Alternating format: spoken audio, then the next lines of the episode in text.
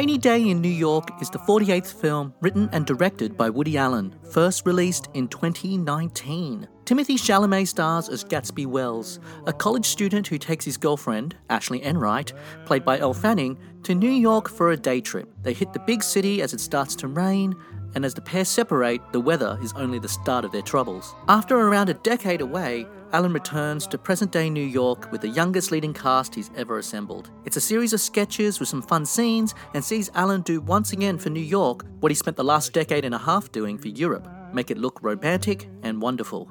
It's also his funniest film in years. Welcome to the Woody Allen Pages podcast by me, the creator of the Woody Allen Pages website. This week, episode 9 we look at 2019's A Rainy Day in New York. We look at how the film was made and its eventual rollout around the world. Spoilers are everywhere, so watch the film first, then come back. One thing about New York City you're here or you're nowhere.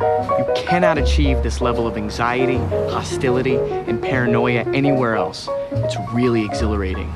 For a guy so associated with New York and has made so many films that pay tribute to what makes New York special, it took him 49 years to basically make a New York tourism postcard film. In the mid 2000s, Allen went to Europe and made lots of films there. Those European films, like the films he made in Rome or Paris, basically took the most romantic and postcard perfect version of that city and put a story in it. There was something old Hollywood about them, these escapist romantic adventures set in an exotic locale. It's a nod to films like Roman Holiday. It's a holiday on film. A Rainy Day in New York is Allen's New York version of those films. It has been decades since Allen made New York look so romantic. His recent American films had avoided Manhattan. He made films in San Francisco, Los Angeles, Rhode Island, and basically avoided modern New York until now. So, this is an update on what Allen loves so much about New York. The film pours with affection, but Allen also makes fun of the city and he has a lot of fun with it too. Even the name of the film is meant to show us that Allen is in a New York state of mind. Allen had used the word Manhattan and Broadway in titles, but after almost 50 years, this is his first to use the words New York. And he had the name going into production, and it was seen on clapper cards during the shoot. This was the title, it always has been, with all the romance that that title suggests. The idea of doing an old fashioned romance set in rainy New York was one that Allen kicked around in the early 2000s. It was never finished, and Allen apparently took some scenes from his draft and put them into some of his other films. Allen returned to the idea when he was trying to come up with a TV series for Amazon. He wrote new scenes and put together six episodes of material before he decided to do what would be Crisis in Six Scenes instead. Once that was done, he turned A Rainy Day in New York back into a single script and his next film. What Allen is going for is a romantic comedy, so there's some basic ingredients that we need. We need great leads, probably ones that need to learn a lesson about themselves, we need a huge amount of hijinks to drive romantic tension, and we need a happy ending where the right people get together. Of course, when it comes to romance in this romantic comedy, Allen delivers a healthy serving. When it comes to what is romantic, the audience is definitely Team Gatsby, who I also assume is Team Allen. It's all about hotel bars and Broadway songs. It's the city as it rains. Allen has said that he is happier when he wakes up and sees that it's raining outside, and that feeling permeates Gatsby's side of the story. Gatsby being lovelorn and mopey in the bar is hopelessly romantic. Gatsby singing Everything Happens to Me as it rains outside after his day has fallen apart is romantic. And everything looks incredibly beautiful, framed in an incredibly beautiful city. If you want attractive people kissing at the end of a film, then Gatsby and Chan kissing in Central Park as it rains is pretty good, and it's the image that was used in the poster in some countries. This all does what it says on the tin. Because on a first date, you took her walking in the rain and she got bronchial pneumonia. For Christ's sake, I'm never gonna get over this. You can't get it from being wet. Don't yell at me. I thought it was romantic. That's because it is romantic. It's a romantic gesture. That's what I'm saying. I always tell it to Ashleigh. She thinks I'm nuts. The romance is lovely, if a little forced in places, especially near the end when the film gods declare that our love triangle has to become a line. In every love triangle, there's a person who comes up short. I feel bad for Ashleigh because she is wonderful. She's the one who ends up alone. I find it weird that Gatsby spends almost the entire film pining for her, but then he doesn't end up with her. Yes, the whole conceit of the film is that it's all set in a day, so character growth only has a few hours. Still, it feels a little unearned, and from Chan's point of view, Gatsby's done little to win her over. Gatsby gets the girl just because someone has to kiss under the clock at the end of the film. Can't they just kiss in the rain? That sounds pretty good to me, even if it is commercial. If the film had ended with Gatsby and Ashleigh learning that they truly love each other and it was them that kissed in Central Park, I would be okay with that ending too. Moments before Gatsby jumps off the horse carriage and leaves Ashleigh, I'm still kind of rooting for them to work it out. But then, what would be the point of Chan? One of the things that Gatsby learns is that he's a bit of an oddball and he just wants to be his mopey self, listen to old songs, and watch old movies. He wanted it to be with Ashleigh, but he finds it in Chan. I'm not sure it's the most eternal romance, but Gatsby gets what he's been trying to get the whole film, which is to have that perfect New York moment in the rain. I'm not sure Gatsby and Chan will live happily ever after. Chan, in a way, is more of the Woody Allen surrogate than Gatsby. She's cynical, above it all, and hilarious. She's more like the characters Allen plays in Hannah and Her Sisters or Everyone Says I Love You. She also gets lots of the best lines, and the lines that seem to lay out what Allen is trying to say in the film. She is the film's philosophy as a character. These crazy Egyptians, they put all their money on an afterlife. Listen, Gatsby, let me tell you, you only live once. But once is enough if you find the right person. But apart from being aloof and cool, I don't think we are really supposed to fall in love with Chan. She's too cool and cynical for us to warm to in that way. She's great, I want to hang out with her, and she's probably the right person for Gatsby. Problem is, it's too easy to fall in love with Ashleigh. Ashleigh is the sunshine in this film, and her positivity is why everyone around her is drawn to her. She's presented as naive compared to Gatsby, but she's better than Gatsby gives her credit for. She actually cares for people, and her positivity breaks down all these cynical New Yorkers around her. There's two fantasy fulfillments going on here. One is Ashleigh's fantasy the fantasy of coming to New York and to be caught up with movie stars and to be made to feel important by these important men. The other is the fantasy of Ashleigh, what people imagine she is this small town girl who doesn't have the big town hang ups. Ashleigh, in contrast to Gatsby, has a lot of fun. Everything is kind of going right for her. She gets swept up in this adventure with all these handsome, passionate men from the world of film. It also allows Allen to make fun of pretentious directors and actors and throw in some film jokes. I'm surprised to hear that someone your age is familiar with Renoir and De Sica. Oh, um, well, film's my total thing. I've seen all the American classics, particularly the Europeans. Kurosawa is my favorite.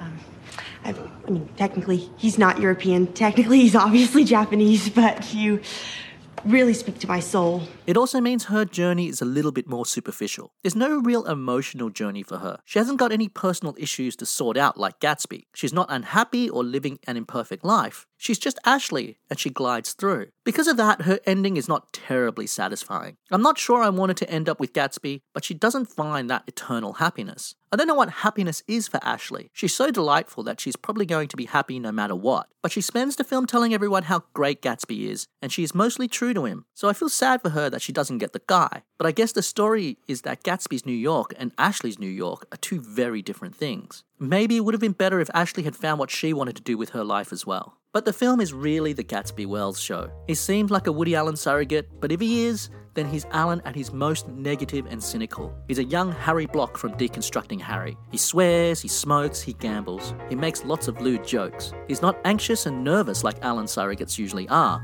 He's super confident to the point of arrogance. Gatsby is the only one of the three leads that goes on an emotional journey. It says something that Allen gave him such a showy name. Gatsby isn't like the other Woody Allen male leads. Lee Simon, David Shayne, these are ordinary guys with pretty ordinary guy names. Gatsby is not an ordinary guy. He is unique, just ask him. Just because he's smart and confident doesn't mean he's happy. He hates what his parents want him to be and what the world wants him to be. He's just a square peg in a round hole world. It was an act of rebellion.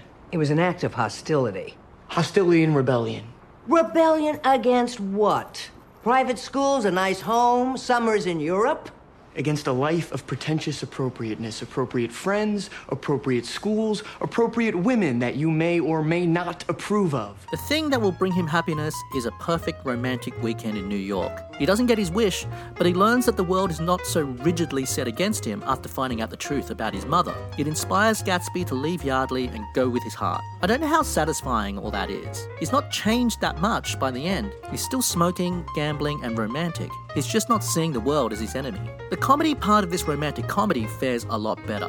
In fact, this is Allen's funniest film in a long time, probably in a decade. It's full of Allen's incredible one liners. Chan and Gatsby get all the droll, biting sarcasm. Ashleigh gets some wonderfully dumb lines. It's been years since Allen packed a film with so many quotable one liners. And your rage with me is so great that you express it by bringing home a whore? An escort, Mother. Oh, let's not split pubic hairs. Then there's the misadventure and hijinks. Ashleigh gets into sillier and sillier situations, racing across town in the rain, and finally from posh hotel to posh hotel. Gatsby hides from relatives in an Egyptian tomb. It's all a lot of fun, although whenever we get involved with someone else other than Gatsby or Ashleigh, it's not as interesting. I don't care about Gatsby's brother, or Ted's wife, or Pollard's drinking. That said, the wonderfully monstrous Alvin Troller, played magnificently by Ben Warheit, doesn't serve the plot either. But it's such a great scene, and you just love to hate that guy. I don't know if Allen knows what an internet troll is, but the guy's name is Troller or Troller, so all these characters are there just for our leads to bounce against. Some are better than others, and Troller is my favorite. Hey, you hear about Finletter? No. He got thrown out of Princeton for passing bad checks. No, I didn't hear about that. Yeah, a big deal. Because of his father, he's got like the all time golden parachute.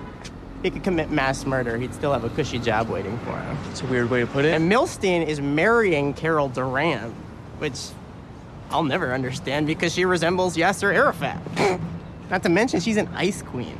yeah, well, you can't believe everything. I do like how modern the references are. There's mention of the musical Hamilton, The 1%, and Jeb Bush. The characters use mobile phones. Allen's been doing this long enough to know that these references will date, so he's deliberately trying to make it a snapshot of a time. There's also a lot of fun to be had about New York. Gatsby makes a rather funny crack about how creatives moved from Soho to Tribeca to Brooklyn. At one point, Hunter calls psychiatry the Upper East Side talking cure.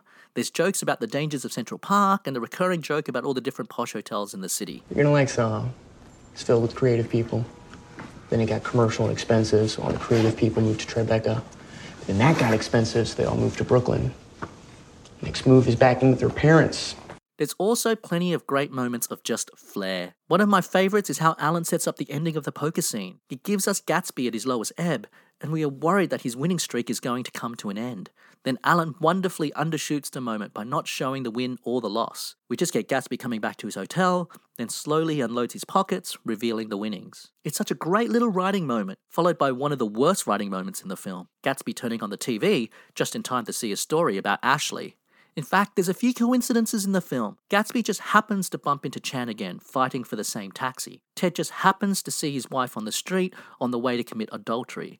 It's rubbish writing, and I think Allen is in part trying to show that the city and the rain has its own agenda. It's pushing people together or pulling them apart, but it's still rubbish writing. Where is Ashleigh? I told you she dumped me. We became separated. The city has its own agenda. Through all this is time. Allen wanted to make a big point about time slipping away as Gatsby's whole day goes wrong. He complains about aging, and the themes really hit home when Gatsby and Chan visit the Egyptian tomb. Gatsby feels out of time, like he's wasting his life. And of course, all this time stuff is ironic in a film set in just a day. It's not the deepest or most insightful theme in Allen's writing, but hey, time, like New York, has its own agenda. What the hell is it about older guys that seems so appealing to women? Christ, all they are is decrepit. What's sexy about short term memory loss? I don't ever want to get old. Allen, of course, shot the film in New York City, and it helps that he has cinematographer Vittorio Storaro along for the ride. It's their third film together, and they are really cooking. Of course, it didn't actually rain for the shoot. Allen and the team lugged around large rain machines to make the weather work on cue. Allen's last full film in contemporary New York was 2009's Whatever Works, almost a decade earlier, and that was mainly set in Chinatown with some tourist spots. You'd have to go back maybe 20 years to 1998's Celebrity to find Allen showing off New York so deliberately beautifully. The camera moves are fascinating. There's a couple of times where it feels like Allen and Storaro are revealing a location of a scene before getting into the shot. It's something Allen has played around with before, mixing the establishing shot with the main part of the scene. Take the student film scene in the alleyway which is Minetta Street near the village. We start with a very wide shot, taking in the whole set, and we zoom in as Gatsby walks into the scene from the foreground. We basically walk in with him, and then the camera doesn't cut, and it kind of scans around the street as the characters talk. Also incredibly showy is a shot inside Gatsby's parents' house. Gatsby starts in the foreground of a huge establishing shot and then walks into the scene and sits down. It's really conscious and deliberate blocking. Storaro and Allen are showing off. By this point, the two of them are really developing a style. They just love setting up these complicated long takes which start wide and follow the action, yet with very fluid camera movements. It feels unnatural and it's all the more captivating because of it. It's like watching a live performance. Allen and Storaro really developed this style in their last film Wonder Wheel a year earlier, and the effect of the lack of cuts and the single spaces made that film feel claustrophobic. Here, it's quite the opposite. It's a joy to hang out in these spaces, although it feels busy and lively. The film opens with one of the best ones Gatsby and Ashleigh talking over each other, making plans. It's a shame the film was designed to not have to do more of this. I've only been to Manhattan twice, you know. Once when I was two, and then once when I was 12. All I remember is we got incredible bargains. I mean, my parents could not believe that you could buy a Birkin bag and a Rolex on a blanket off the street for only $200. But It is not just about the movement. Storaro is just incredible with the sets and the lighting and the shot choices. He's not being subtle either. Whole scenes are washed unnaturally with reds or blues, and it helps that he's working with so many great locations. I assume Allen is being incredibly deliberate when choosing locations in New York. There's a lot of locations that Allen loves and has used before. There's a key scene in Bemelmans Bar at the Carlyle Hotel.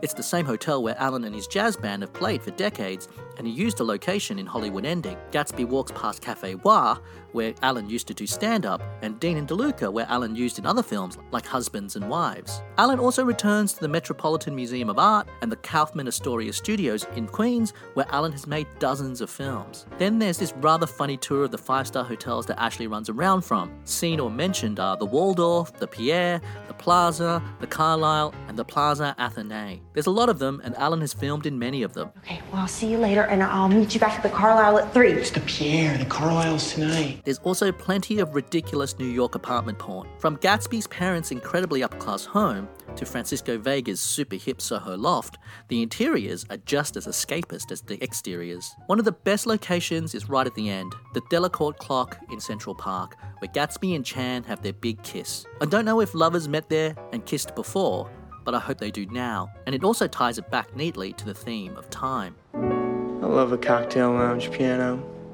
Outside a drizzle, gray. New York City enveloped in a light mist. Two lovers have a date to meet at six o'clock. At Grand Central Station, under the clock, like in the movie. I love that movie, but I see it outside.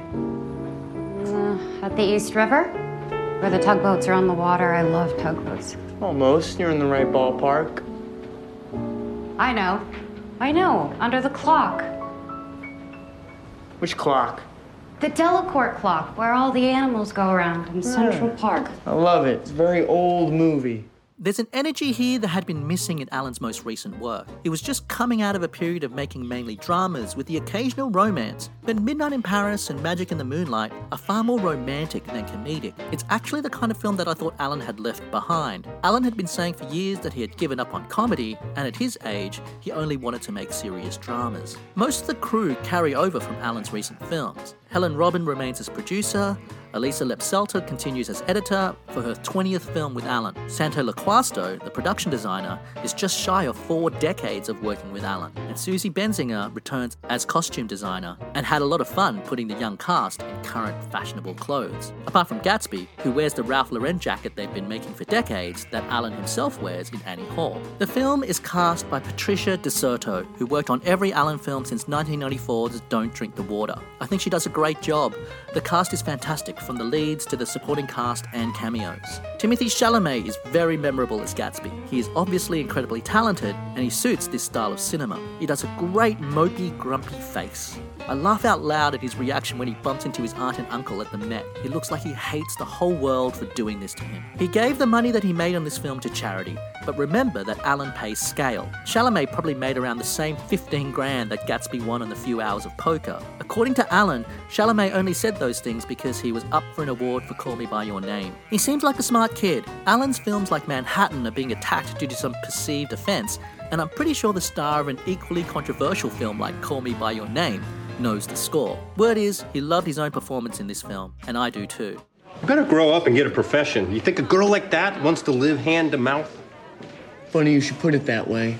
Elle Fanning is incredible. She wasn't really known for her comic chops, but she is the funniest of all the leads. I'm not sure Diane Keaton in her prime, the greatest film comedian who ever lived, could do better than Elle Fanning does with Ashleigh. Fanning also does some incredible face acting. The way that she squished her face when Ashleigh is thinking is hilarious, and she is confident enough to let her performance drag, making it even funnier. I also love the way that she giggles at herself, and it serves to make her more adorable. Well, uh, that's uh, neither hither nor yon, I'd imagine. I guess it's probably more yon than hither. Allen's praise was pretty much heaped on Fanning and Selena Gomez. Gomez has the hardest job. She's the straight man. She doesn't get to be outrageous and silly. Gomez, of course, is like an entertainment empire unto herself, being a pop star and a film star, and she brings that confidence into her performance. Neither Chan nor Selena Gomez needs to put up with your moping. You must really love her. I do. She's a breath of fresh air. She's charming and delightful. She's pretty. She's sexy somehow at the same time. She's witty. She sings very nicely. She plays the flute. Hey, I don't know how to break this to you, but I'm sick of hearing about her, okay? Cherry Jones is great as Gatsby's mother. She steals the film with her scene. Ben Warheit is wonderful as the awful troller, as I mentioned, and Liev Schreiber is hilarious as the director going through a crisis. I wonder if Allen or Schreiber based this on anyone. Kelly Rohrbach lights up the screen as Terry. But on the other hand, Rebecca Hall is utterly wasted in her one scene. So is Annaleigh Ashford, who plays Hunter's fiance. She's so talented and she just has a couple of lines. Diego Luna is impossibly handsome, but is only given a one note character. But then again, it's not their story. The score mainly features the music of Erroll Garner. The jazz piano player is one of Allen's favourites, and he used his music in other films. He used Garner a lot in the 90s in films like Manhattan Murder Mystery, Mighty Aphrodite, Deconstructing Harry, Celebrity, and Melinda and Melinda. All those films were set in contemporary New York, so Allen must make that connection between Garner and New York. Garner lived in New York in the mid 40s at the height of his fame. Musically, the Garner tracks adds an urgency and a brightness. Garner had an incredible right hand and played these thrilling piano melodic parts that flew all over the keys. He preferred these major key harmonies. As Allen himself said, Garner's music was popular and inviting, and it's certainly inviting here.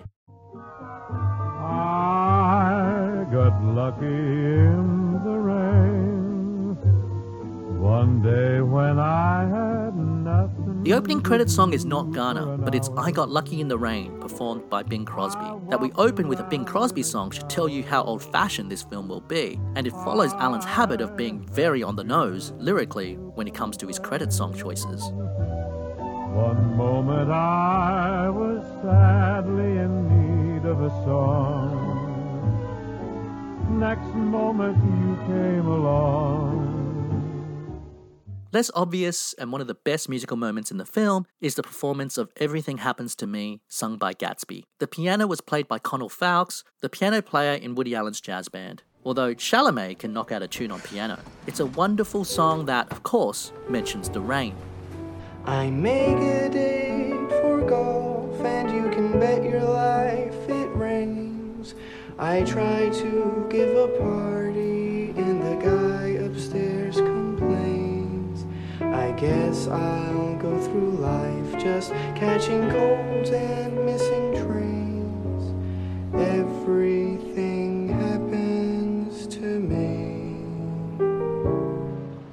Allen's done this before, stopping a film to have a musical number. It's a really good trick, and done right, like it is here, it shows us Gatsby's state of mind. This version of the song really reminds me of the spare, lonely version done by Chet Baker in 1958. Chalamet's voice is similar to Baker's as well. An instrumental version plays over the end credits.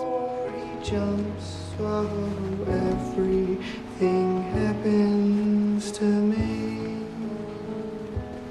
A Rainy Day in New York was released first in several European countries in August 2019, a year or so after the film was set to be released in the US. Yes, this is the film that Amazon famously paid for and then canned. They gave the film back to Allen after ending their five film deal with him, this being film number three. The film was released internationally and finally hit US cinemas in 2020. Apart from the US release, the film rolled out pretty normally after that first delay. The rollout of the film continued into the worldwide lockdown caused by coronavirus at the start of 2020. Cinemas had closed, but some countries started opening up again, including South Korea. For a while, South Korea was the biggest film country in the world, and during that time, A Rainy Day in New York was released there. Because it got to number one, it meant there was a week in May 2020 where the biggest film in the world, box office wise, was A Rainy Day in New York. 50 years into his directing career, Allen finally got a global box office number one. The film was finally released in the US in late 2020, but most cinemas were still closed due to coronavirus. The film did very well in Europe, South America, and Asia, where it was released traditionally, playing lots of film festivals along the way. It made 22 million worldwide and counting, a huge improvement on 2017's Wonder Wheel, and the film didn't cost Allen anything. It fared less well critically. It wasn't slammed by critics, but more than a few people commented that it felt like Woody Allen by numbers. I guess not everyone is paying attention that it's really been over 15 years since he made a modern New York romantic comedy, but I get it. Allen is repeating himself in places. He literally returns to some location, some songs he's used before, and even the same jacket. I think he was deliberately repeating himself when he dusted off this old script for a TV series. He certainly saw making a TV series as a lesser endeavour compared to his films, but he turned it into a film anyway. Even if he did feel a bit half hearted on this one, he still seems like he's having fun. It's great to see him in New York and enjoying the city that he made famous on film. The film is full of laughs and full of fun. Fanning and Chalamet in particular are having lots of fun, and it is about as beautiful a film as Allen has ever made. She said you were a little tense, Yeah, well, Central Park can be a little dangerous at 2 a.m. but very romantic. Okay? And then it started to rain. Yeah, that was the best part. Her, her hair got wet, her clothes started to cling to her body. She started sneezing. Yeah, I don't really remember that part. It's a shame this film never got a chance in America, especially for New Yorkers, as there's so many particular New York jokes. It's New York from the point of view of the ultimate local. In this romantic comedy, there's really only one love story, and it's Woody Allen's love of New York. That love shows in every frame and every line. Having spent the last decade telling us about Paris and Rome and all that, it's really wonderful to see Manhattan through his eyes again. Yes, the love story is predictable and unlikely. Yes, it's the same old song, but it's fun to get caught up with movie stars, hear some old Broadway songs in a hotel bar, and kiss in the rain. Especially when we're laughing all the way through it. It's one last love letter to New York from the guy who wrote the best love letters to New York, and it's nice to be in the city for a day.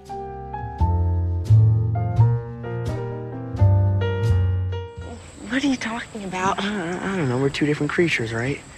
You like the sound of crickets, and I like the rattle of the taxis. You blossom in the sun, and me, and I come into my own under gray skies. Some fun facts about A Rainy Day in New York. Timothée Chalamet's grandfather is Harold Flender. Flender was a comedy writer who wrote sketches for TV shows and collaborated with people like Mel Brooks, Carl Reiner, and Woody Allen. Neither Allen nor Chalamet were aware of the connection when the production started. So, Allen sat on this film for ages and said that he occasionally took scenes from his original draft and put it in other films. So, what were those films? I don't know, but the most obvious to me is To Rome with Love, where there is a story about a similar young couple in Rome who get separated. I also think there were scenes used in Scoop and Cassandra's Dream. When the cast was announced, Selena Gomez tagged Elle Fanning in an Instagram post. Gomez has over 200 million followers, and Fanning's phone notifications went into a meltdown. It's sad that the two don't actually share any scenes together. Selena Gomez is the latest number one pop star to have appeared in a Woody Allen film.